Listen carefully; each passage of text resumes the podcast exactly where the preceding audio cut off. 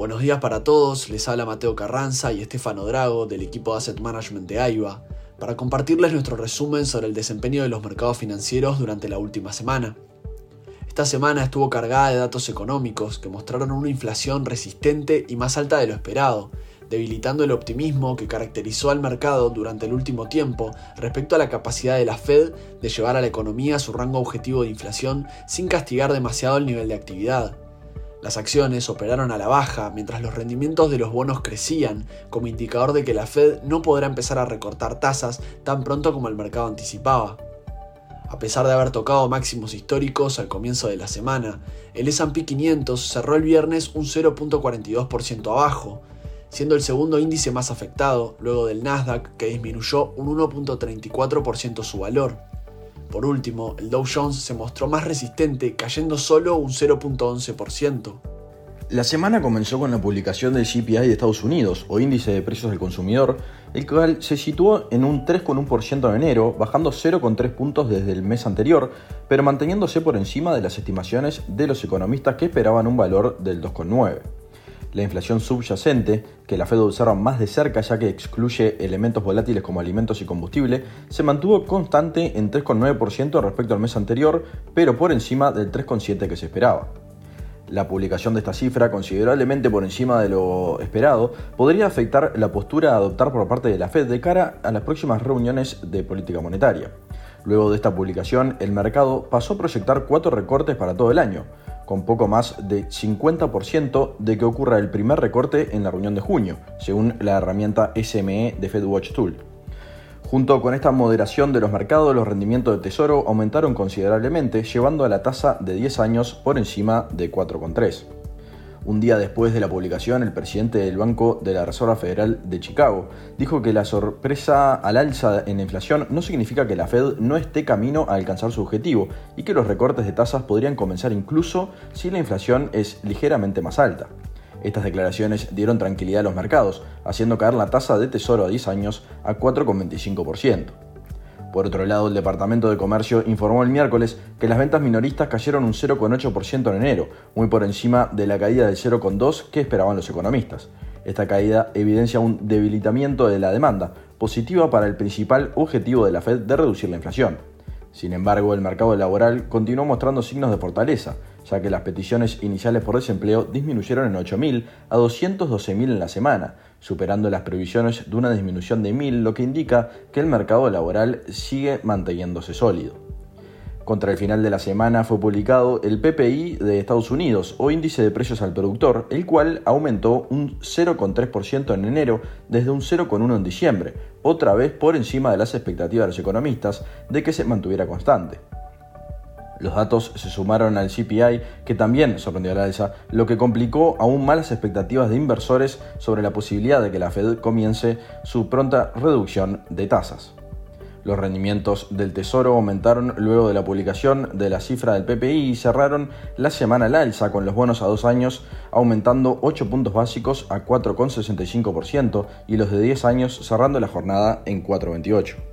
En Europa, los mercados operaron al alza en la semana, con el Eurostock 600 cerrando un 1.4% arriba, ya que signos de una inflación moderada y una mejor perspectiva para recortes de tasas de interés reavivaron el optimismo de los inversores.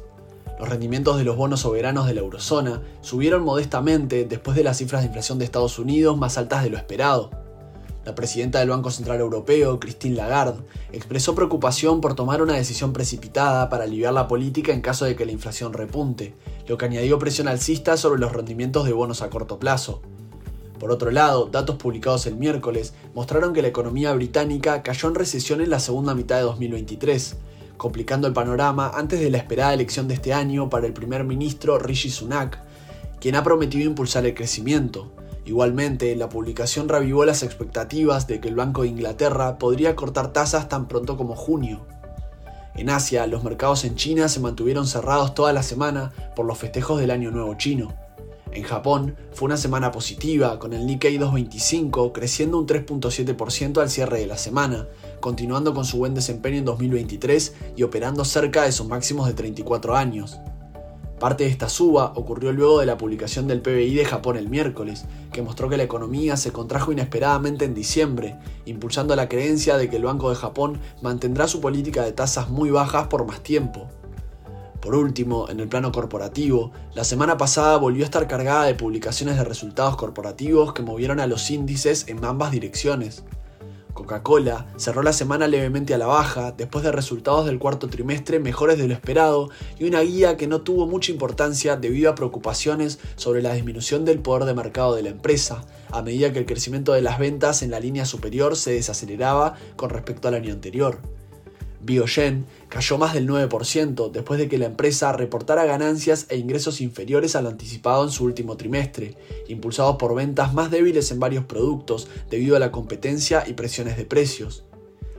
Uber subió más de un 10% a un nuevo máximo de 52 semanas después de que la empresa de transporte anunciara un programa de recompra de acciones de 7 mil millones y presentara un optimismo a crecimiento en ventas.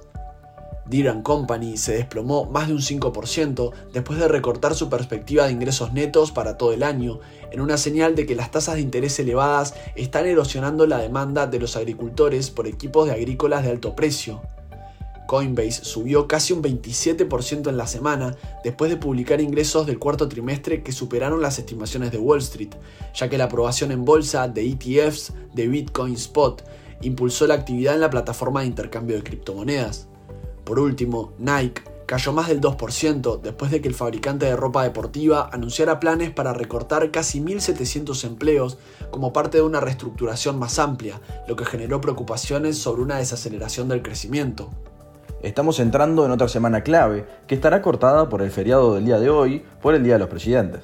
Los inversores estarán atentos a las últimas actas de la Reserva Federal en busca de nuevos indicios sobre la dirección de la política monetaria. Los resultados de la empresa de chips Nvidia serán una prueba crítica del optimismo sobre la inteligencia artificial que ya ha ayudado a impulsar las ganancias de las acciones estadounidenses en los últimos meses. A su vez, Walmart inicia la temporada de resultados de los principales minoristas estadounidenses. Los mercados chinos regresan y los datos preliminares del PMI de febrero ayudarán a determinar la fortaleza de la economía global. Hasta aquí llegamos con nuestro resumen semanal de noticias. Cualquier consulta o comentario adicional, no duden en contactarnos a nuestra casilla de Investment Support. Muchas gracias.